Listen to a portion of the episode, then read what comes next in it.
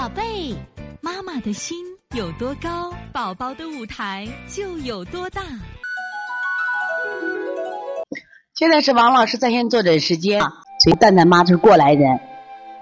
然后我们看七五一仙布丁妈妈啊，王老师好，宝贝六岁七个月，大家看看舌头，看看我们小布丁的舌头。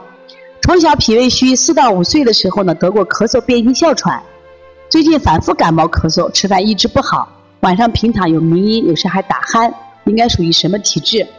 首先，你孩子的这个舌苔啊，这样的舌苔脾胃都虚弱，而且这个小孩得过哮喘的孩子一般是过敏体质，叫特敏性体质。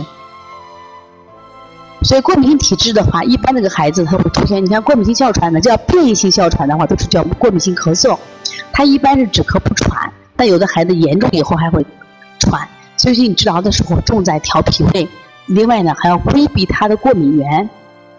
另外你怎么能让孩子舌头这么厚呢？希望今天学习以后呢，再不能让我们的小布丁舌苔这么厚了。所以学习让我们的孩子会受益，妈妈们一定要坚持啊！你看你这个舌苔。所以这个孩子怎么推呢？刚才说，因为你七五一啊，你目前的手法可能还不到位。我建议呢，你赶紧多学学摩腹和捏脊。另外呢，我们每月二十八号呢有一个妈妈学推拿日，你是西安的妈妈，你应该呢到店里把手法好好学一学啊。好，这节课我们又到说该说再见的时候了。每一次妈妈都依依不舍，王老师也是依依不舍。希望在这课堂分享更更多的知识，但是呢，时间是有限的。但是我想学习是无限，所以从现在开始学习小儿推拿，从现在开始学习正确的育儿理念，一点都不晚。